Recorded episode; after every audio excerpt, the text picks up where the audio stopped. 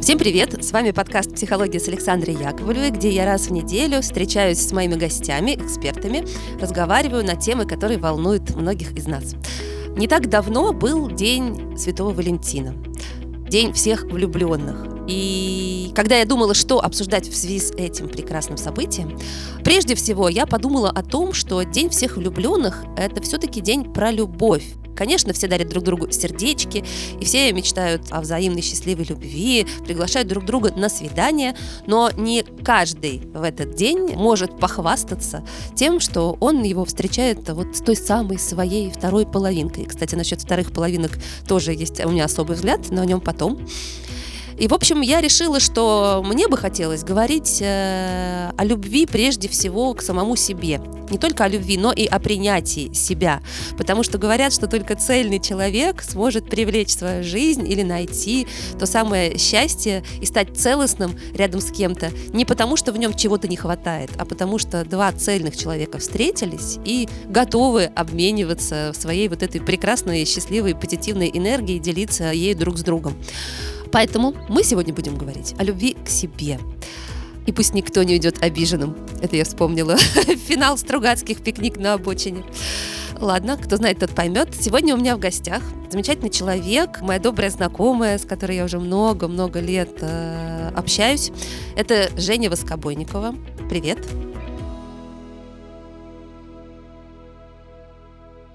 Привет, Сашуль, привет всем слушателям. Женя журналист. Это главная вещь, которая нас с ней познакомила, который в тот момент, да и сейчас, занимается социальной повесткой. В чем это выражается? Она рассказывает э, всем, в своих э, блогах, ютубах, эфирах э, и вообще всей своей жизнью рассказывает о том, что такое жизнь человека в инвалидной коляске. Пояснений, надумаю, давать не надо. Женя живет в инвалидной коляске. Это раз. И Женя абсолютно космический и чудесный человек, э, полный света, улыбок, позитива, энергии, которой она щедро делится с людьми, и про которую я скажу еще несколько слов, прежде чем, Женя, я дам тебе слово. Э, Женя родилась и выросла в Воронеже. И жизнь ее была наполнена чудесными событиями. Она училась в университете, у нее были перспективы. Она победила в конкурсе красоты, я это так называю. Она стала самой красивой студенткой Воронежа. В каком? В 2006 году? Чуть-чуть пораньше, наверное, за год до аварии, в которую я попала. Э, это был какой-то межстуденческий конкурс, но это было так давно, что у меня ощущение, что это было в прошлой жизни.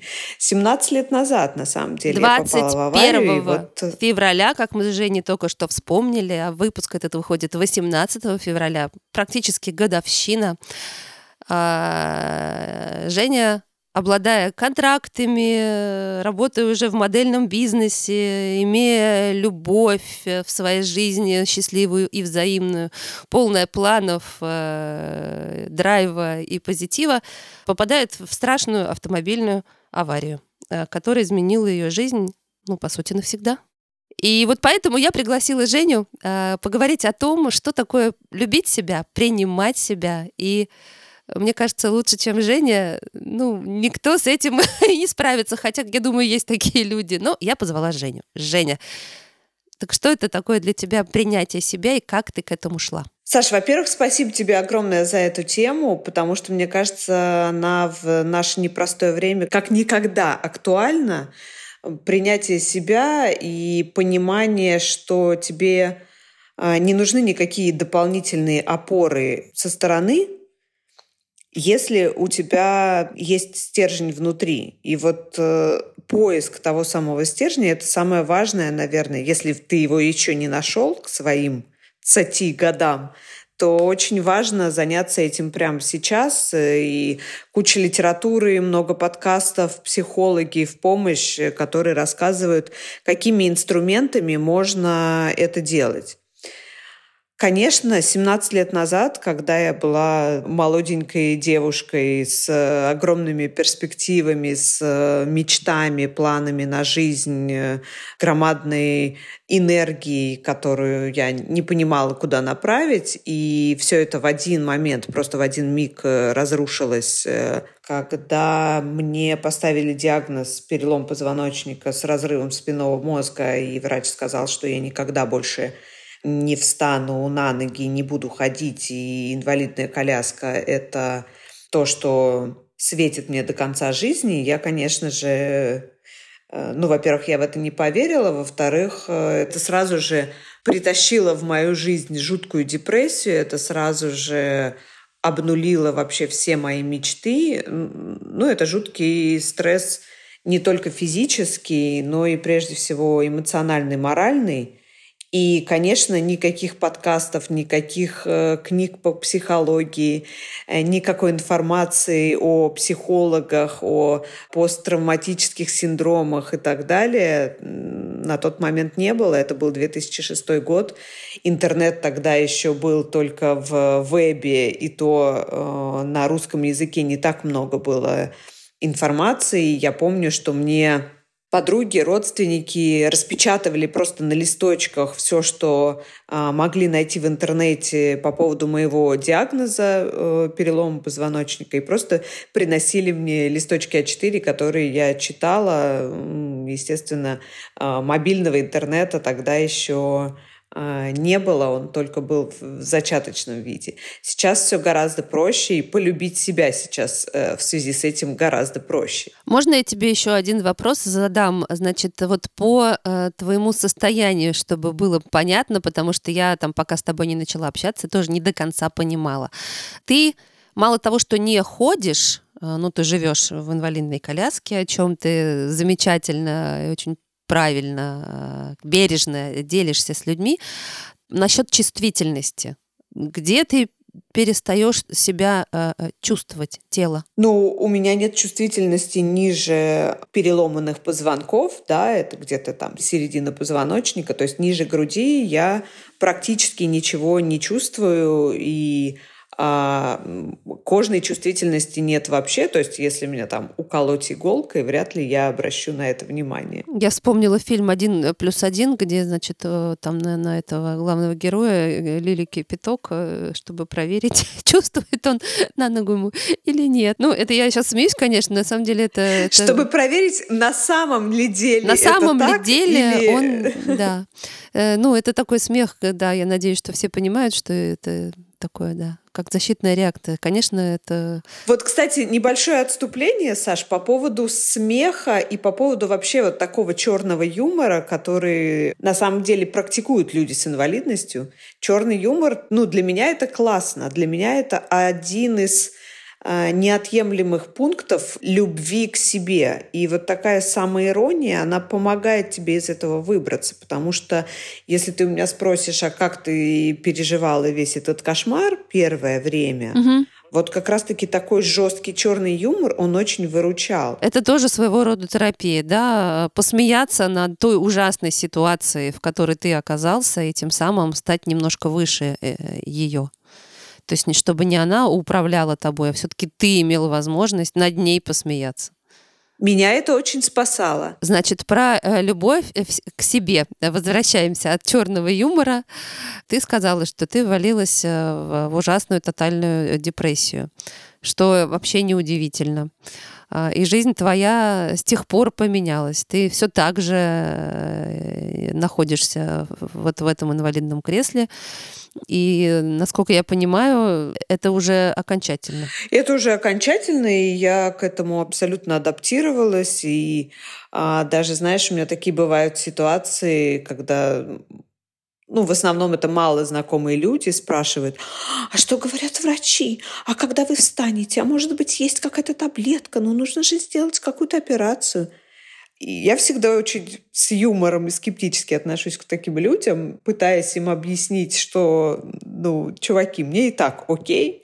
То есть я не буду сейчас тратить э, пол своей жизни на какие-то эксперименты над собой и э, делая какие-то супер дорогостоящие операции, которые не факт, что помогут мне встать на ноги, и процентов, наверное, 150, что они сделают только хуже, потому что у меня есть э, конкретные примеры моих знакомых, кто вот э, по этой э, дорожке решил идти и ставить над собой эксперименты, над своим организмом.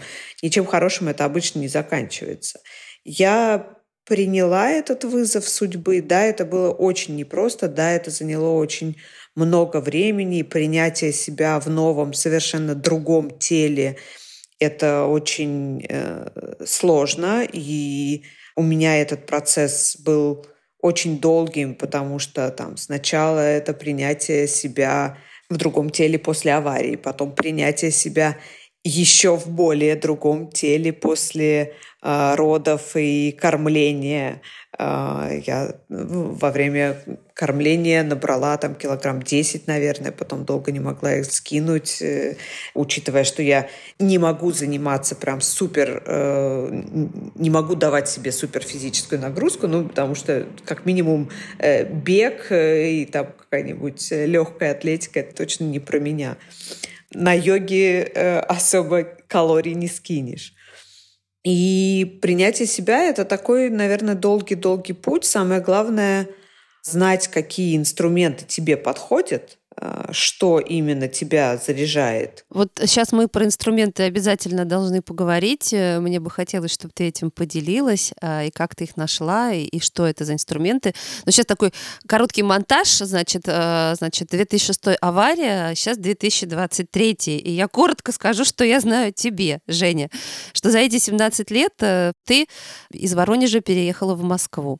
Ты стала заниматься тележурналистикой. Ты Э, родила прекрасную девочку, ты поменяла несколько работ, и в данный момент своей жизни ты работаешь в компании Google, ты живешь в Дубае, и э, у тебя отличная карьера, чудесный ребенок, много друзей, планы, перспективы и задачи, плюс еще социальная повестка, которой ты посвящаешь много своему времени, повторюсь, рассказываешь людям о том, что такое жизнь в инвалидной коляске. И меня в тебе, конечно, еще раз повторюсь, восхищает. Я тебе очень большое хочу сказать спасибо именно за твою активную жизненную позицию, благодаря которой те люди, которые не живут в инвалидной коляске, могут понять, узнать и, и, и разобраться в том, э, что проживают и как устроена жизнь тех, э, кто находится также рядом с ними. И да, главное, я забыла сказать, ты еще написала книгу, которая называется «На моем месте», где очень подробно рассказала вот о своем опыте, проживания этой и физической, и психоэмоциональной травмы очень откровенно, включая даже тему, как ты занимаешься, прости господи, сексом. Ну почему же сразу прости господи? Да, это я да, так уже свое, да, олдскульное. Не, Нет, несмотря... Что, что несмотря на все, ты прекрасная, привлекательная, умопомрачительная красоты женщина, которая живет полной, яркой, насыщенной жизнью. Спасибо, Саша, огромное. Я бы, наверное, еще добавила один очень важный пункт, и я во всем этом счастлива. Да. Это очень важно. И, наверное, состояние счастья, оно не зависит от того, кем ты работаешь, где ты находишься, кто с тобой рядом, есть кто-то рядом, нет кого-то рядом, э, что ты ешь, во что ты одет, как ты выглядишь. Состояние счастья, оно либо есть, либо нету. И я, несмотря ни на что, уверена, что это такой скилл, который мы можем постоянно прокачивать. Ты права. То есть счастье мы можем натренировать, тупо натренировать. И если ты тренируешь это в другую сторону, в сторону несчастья, и постоянно видишь э, стакан наполовину пустым, ну, как бы окей, значит, это твой выбор. А если ты хочешь быть счастливым, ну, никто тебе, кроме тебя, не запретит этого. Давай теперь про инструменты. Инструменты любви к себе. Или как натренировать эту кнопку счастья? Инструментов на самом деле очень много. Я расскажу, что помогает мне и что мы обсуждали с моим психологом Катей Хломовой, которой огромнейший привет, и книжка, которую я сейчас э, слушаю с огромным удовольствием, и она меня поддерживает во многих моментах. самые такие важные моменты — это останавливаться. Останавливаться и наблюдать, что происходит э, вокруг тебя. Если там, вернуться на 17 лет назад и понять, что тогда произошло со мной, когда я попала в аварию, я остановилась. Я прям очень сильно затормозилась. Мне кажется, это там мироздание, судьба, Господь Бог, не знаю, как это еще назвать. Ну, то есть иногда нас тормозят. Нас тормозят искусственно для того, чтобы мы что-то поняли, э, что либо мы что-то делаем не так, или нам нужно на что-то другое обратить внимание. Вот для меня это очень всегда работает. Если я понимаю, что я там начинаю какое-то дело или там у меня горит какая-то встреча, что-то нужно сделать, но оно вот прям не складывается, то лучше всего это отставить в долгий ящик и заняться чем-то другим. Может быть, это звучит э, несколько смешно и странно жить в потоке, но тем не менее вот это модное э, словосочетание, оно для меня работает на 100%. Обнимать близких – это очень важно. Э, для меня, например, без обнимашек с дочкой не может пройти ни одно утро – потому что я понимаю, что это не только меня заряжает, но это учит ее быть более тактильной, учит ее чувствовать заботу близких и учит ее в том числе отдавать свою энергию, отдавать свою любовь э, кому-то и получать от этого удовольствие. Остановиться, осмотреться, обнимашки. Обнимашки я очень люблю. Я, я часто всем вот на прощание это всем очень говорю, заряжает. Я говорю на прощание всех обняла, или это я пишу э, в телеграм-канале, потому что мне кажется, что это что-то очень важное. Обнимать можно и нужно э, всех, э, и собаки любят обниматься, и людям это необходимо, но часто себя как-то мы в рамки какие-то запихиваем и не разрешаем себе. Это вот простую вещь, которая доказана уже медицински и физиологически, и психологически очень-очень помогает. Мы люди социальные. Абсолютно согласна, что казалось бы, да, какая ерунда обнять человека близкого, сказать ему, пожелать ему э, доброго утра, хорошего дня, сделать какую-то мелкую приятность, э, там, заварить чай или э, собрать с собой обед в ланчбокс – но это же проявление нашей любви, нашей заботы, которая э, все равно потом каким-то образом кармически нам возвращается. Я в это очень сильно верю. Плюс, э, конечно, забота о себе, ежедневная и регулярная. У меня даже есть э, такая штука, меня научила моя хорошая приятельница, что я когда делаю себе списки дел на день, на неделю, я делаю разные списки. Есть список э, каких-то неотложных дел, важных, но не про себя, а есть э, отдельный список, которым себя можно побаловать. И вот нужно обязательно выполнять дела из двух этих списков. Мне очень нравится эта тема, прямо отличный способ. Иногда люди просят рекомендации. Вот, ребята, берите. Делать список, который прямо будет называться «Забота о себе». И вписывать в него вот все, что вы можете себе и хотите позволить, посвятить от э, чашки кофе утром до там э, любимой музыки э, в течение дня, потому что не каждый себе там может позволить сразу поход в какой-то супер-мега дорогой ресторан, и на это нужно еще дополнительное время.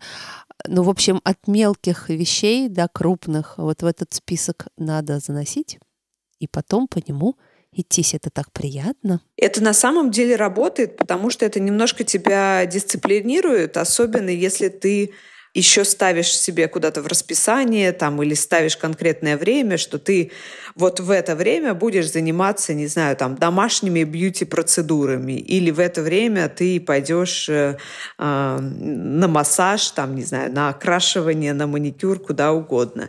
Или ты э, ставишь себе отдельное время и говоришь своим родным и близким, меня не трогать, я в это время буду целый час э, сидеть на балконе и читать книжку и пить пить э, вкусный чай.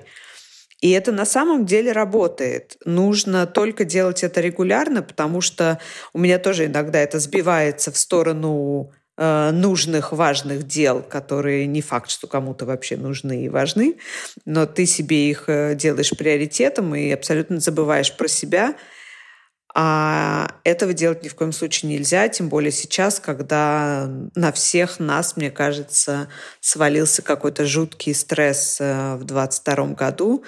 Я считаю, что 23 год должен стать таким годом заботы о себе, о своих близких и годом сохранения своей адекватной реакции на происходящее. Я поделюсь своей личной историей. Сейчас, пока ты говорила, я про нее вспомнила. Мне кажется, это тоже инструмент, э, который на пути любви к себе может э, быть полезен. Ну, мне он точно был полезен. Значит, это было уже давно. Умерла мама. Я очень по ней скучала, много плакала. Как-то я вот вечно смотрела в зеркало, и слезы текли. И в какой-то момент, э, я помню, что в очередной раз там я подхожу к зеркалу, начинаю в него смотреть, и я уже не знаю почему, но я вдруг, глядя себе в глаза, поняла, что мои глаза очень похожи на глаза мамы. Ну, что у меня мамины глаза, знаешь, вот так говорят, о, у тебя там папин нос, мамины глаза, еще что-то. И я в этот момент эту черту в себе вот именно приняла, осознала и и я ее полюбила, потому что я поняла, что вот это на меня смотрят мамины глаза. И в этот момент вот у меня как бы это чувство тепла к себе, что во мне отразилась моя мама, поднялось. И я уже больше вот не плакала, и когда я смотрела в зеркало, я могла улыбаться, потому что я видела мамины глаза, я чувствовала, что я отражаюсь не только в этом зеркале, но это отражение мамы во мне живет. И таким образом уже нету вот такого какого-то одиночества, и, и есть вот эта маленькая деталь, которая со мной всегда. И поэтому она меня э, как бы терапевтически э, успокоила и стала поддержкой. Вот это момент, когда ты полюбил в себе ту часть э, родительскую, которая, казалось бы, ушла после того, как ушел твой близкий человек, а она вдруг раз так и вот я с этим соединилась, не знаю, как еще писать. И я вот иногда смотрю в зеркало и прям вот вижу мамины глаза, и я улыбаюсь себе, потому что мне хорошо. Очень классная такая поддерживающая, мне кажется, многих история. Спасибо, что поделилась такая она очень уютная. Это тоже про любовь к себе. То есть э, ты в себе можешь э, потихонечку, если не получается сразу принять всего, да, мы понимаем, что путь к себе, он долг и тернист, может быть, тяжелее всего иногда прийти именно к себе. Интересный вопрос, а где же мы себя теряем-то? Или каким образом жизнь на нас влияет, что мы как-то теряем себя, потом начинаем себя искать? Все влияет на нас, все окружающее очень сильно влияет и как будто бы прям ждет, чтобы где-то нас подковырнуть, чтобы мы потеряли эту внутреннюю опору и перестали себя любить. Не знаю, любые соцсети и вылизанные странички незнакомых тебе людей, а, любые неаккуратно оброненные фразы твоих знакомых по поводу твоей внешности, по поводу твоих знаний, по поводу твоего возраста, по поводу того, что ты ешь или не ешь, по поводу того, сколько физической активности есть в твоей жизни, твои дети, родители, твои соседи, ну кто угодно, все, ну, мы же живем в социуме, мы не можем абстрагироваться абсолютно от э, всех мнений, какие бы мы там умные, начитанные не были, и как бы мы не хотели думать о том, что мы strong, чувствуем свой внутренний стержень, да, мы такие живущие в моменте, мы... Осознанные. Осознанные, да-да-да, что мы очень осознанные – все равно мы люди. И все равно а, любое зернышко, попадающее вот в ту почву, которая у нас и так есть. Ну, я знаю свою почву детства 90-х э, годов, которая прям пипец какая плодородная на такие зернышки. И любое зернышко, попадающее в эту почву, разрастается прям в такие огромные лианы. Сколько тебе сейчас лет, кстати? Мне сейчас 39 исполнилось э, месяц назад. Давай еще чуть-чуть поговорим про э, психологию и вот эти психологические инструменты, которые помогали тебе работать с собой. Наверное, про психологические инструменты лучше расскажет э, психолог. Я расскажу со своей точки зрения как пациента, да, как работало это на мне. Мы с Катей прорабатывали э, историю с гештальт-терапией, да, с какими-то детскими, подростковыми травмами. И это круто работает, хотя я супер скептически всегда была настроена к таким штукам. Ну что, блин, может произойти, если мы вот сейчас проговорим и еще раз проживем эту ситуацию, которая была черт знает сколько лет назад? Но, блин, это работает. Это работает, и ты потом в каких-то ситуациях вспоминаешь эту сессию гештальт-терапии, и ты понимаешь, почему у тебя раньше вызывало это столько эмоций, негативных, э, не знаю, там, слезы, а, приступы э, страха или чего-то. И почему после одной или двух сессий ты ловишь себя на мысли, что вот, это перестало э, появляться в моей жизни, потому что я понимаю, что вот здесь вот оно должно было бы появиться. И это очень круто. Мне, конечно, э, сложно, не имея психологического образования, объяснить, как именно это работает да, с нашим мозгом, но это работает. И это в том числе про любовь к себе. Это вот э, абсолютно так же, как сходить, не знаю, там, сдать э, анализ крови и проверить, все ли у тебя в порядке. То же самое нужно Э, сдать анализ э, твоей головы и проверить, э, все ли у тебя там разложено по полочкам или у тебя там полный бардак. Сдать анализ, да. Сдать психологический анализ. Возьмите мою психику на анализ, пожалуйста. Ну а что, так и есть. Так и есть, потому что все эти тесты, они же как раз на это и направлены. И просто кто-то это жестко отрицает, и считает психологию вообще псевдонаукой и всех психологов шарлатанами. Слушай, а для меня вот знаешь, какой вопрос э, актуален сейчас стал? Сложно ли любить себя, как ты думаешь? Я думаю, очень сложно. Очень сложно, потому что мы не можем выключить в своей голове негативные сценарии. И мы все время их прокручиваем гораздо чаще, чем позитивные сценарии. Да, ведь когда ты идешь на какую-нибудь, ну, например, а, сложное собеседование или встречу с клиентами, с заказчиками, что ты думаешь? Ты же не начинаешь думать о том, что они будут такими душками и зайками, и как все замечательно пройдет, и как вы попьете кофе, обниметесь, поговорите и разойдетесь, договорившись э, обо всем на твоих условиях. Ты думаешь о том, какое это жесткое будет Рубилово.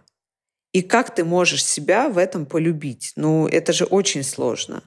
Но, к сожалению, наш мозг устроен так, э, что вот он больше как бы склоняется к негативным сценариям. Нужно себя из этого выковыривать, и нужно замечать это и просто останавливать. Кстати, по поводу останавливаться в моменте, мне... Я не очень люблю медитации, но когда вот прям припирает, и я понимаю, что я уже не справляюсь с каким-то стрессом, с нагрузкой, а, включаю, у меня есть приложение Медитопия, которое прям чудесное. Там можно выбрать разные медитации по запросу, разные голоса, разные...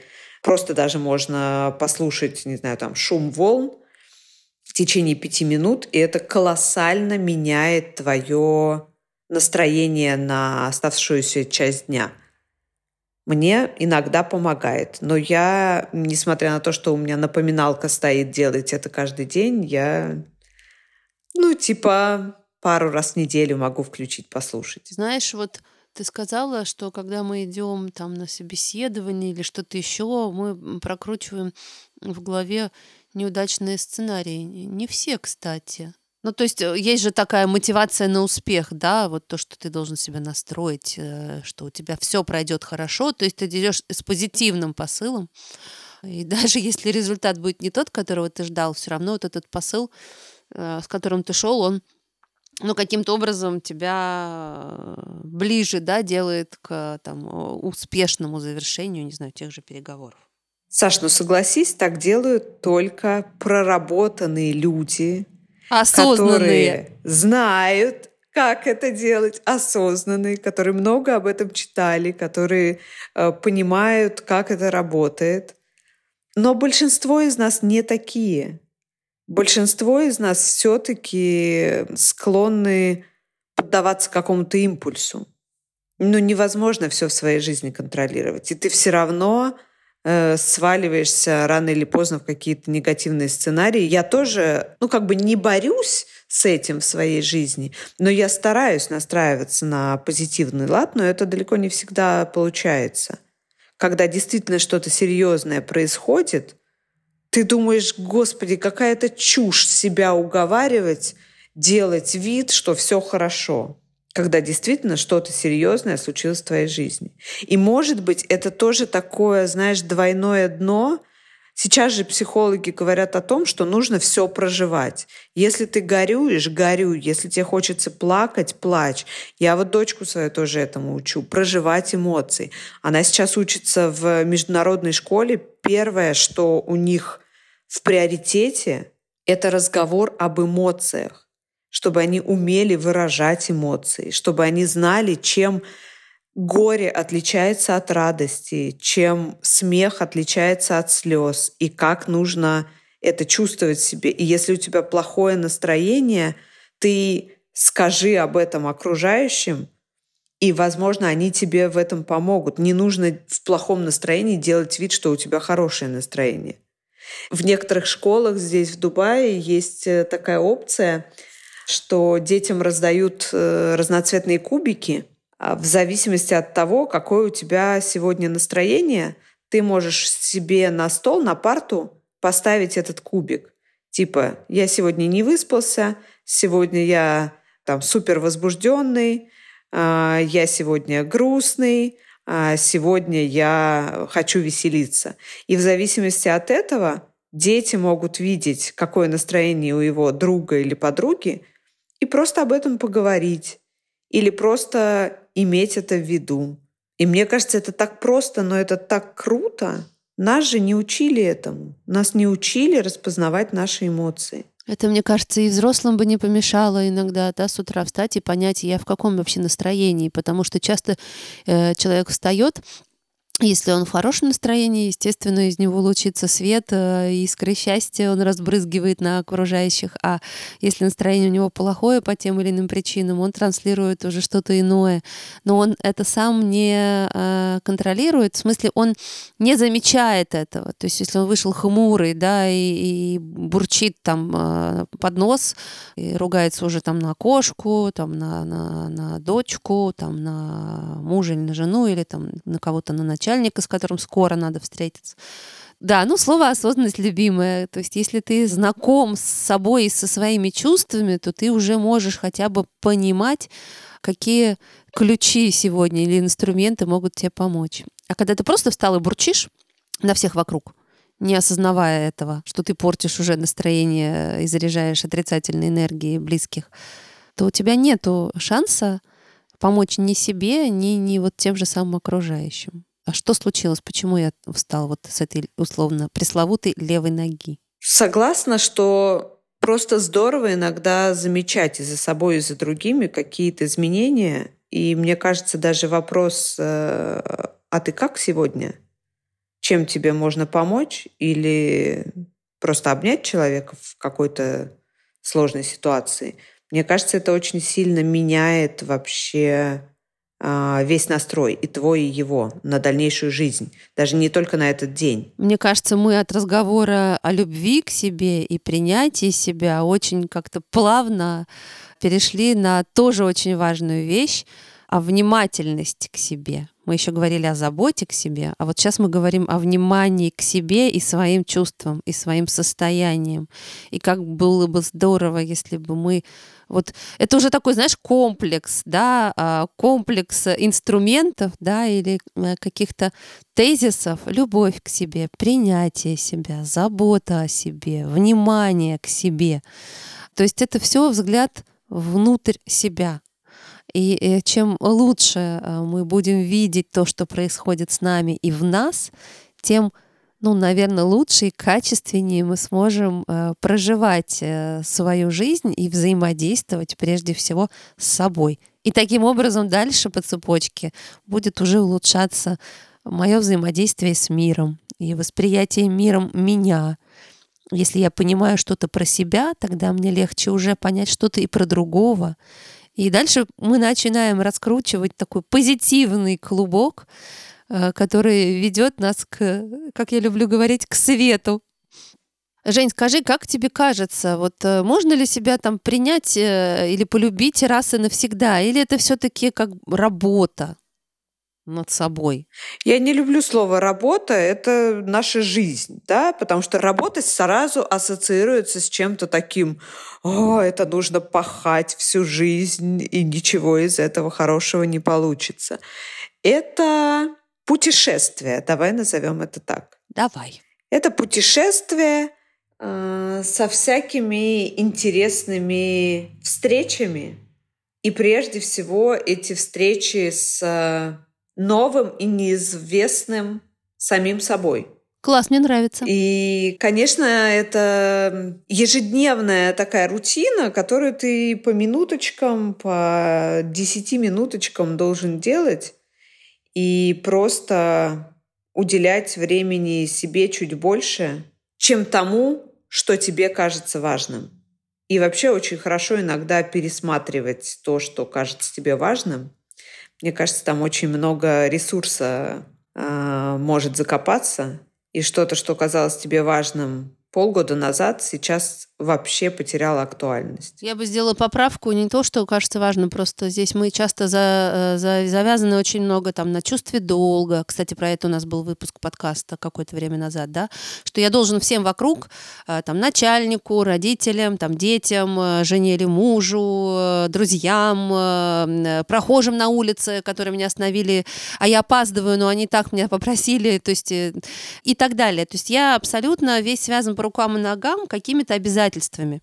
Я сейчас очень утрирую, и поэтому вот, да, что очень важно уметь слышать и слушать себя и знакомиться со своими потребностями. Это не значит, я сейчас не про эгоизм. Внимательно слушаем и разделяем. Не быть эгоистом и думать только о себе, вот это нет. А быть внимательным к своим потребностям и прислушиваться. Это другое. Мне кажется, очень классный совет, и вообще в этом выпуске можно очень много почерпнуть для себя, и если вы еще не сделали себе такие пунктики любви, заботы о себе каждый день, то можно а, сделать это прямо сейчас. Класс! Ну что, Жень, спасибо тебе огромное. Я всем напоминаю, что с нами была Евгения Воскобойникова, прекрасный человек, э, который прошел долгий и сложный путь к себе, продолжает э, идти по этому пути, называя его приключением. А, можете, если хотите на Женю посмотреть, на то, какая она удивительная, то находите ее в соцсетях, э, она там есть. А, или где-то ищите ее книгу. Может быть, она в какой-то момент и в аудиоверсии тоже выйдет. Спасибо, Жень, большое. Спасибо, Саша. Спасибо всем, что слушаете Сашин подкаст. Да, спасибо, что слушаете. Э, ну, все ссылки найдете в описании полезные. И ну что, всех обняла. Женя, тебя тоже. Спасибо, Саш. Через э, расстояние все равно твои обнимашки ощущаются очень тепло. Ну все, всем пока, до следующей недели. Пока-пока.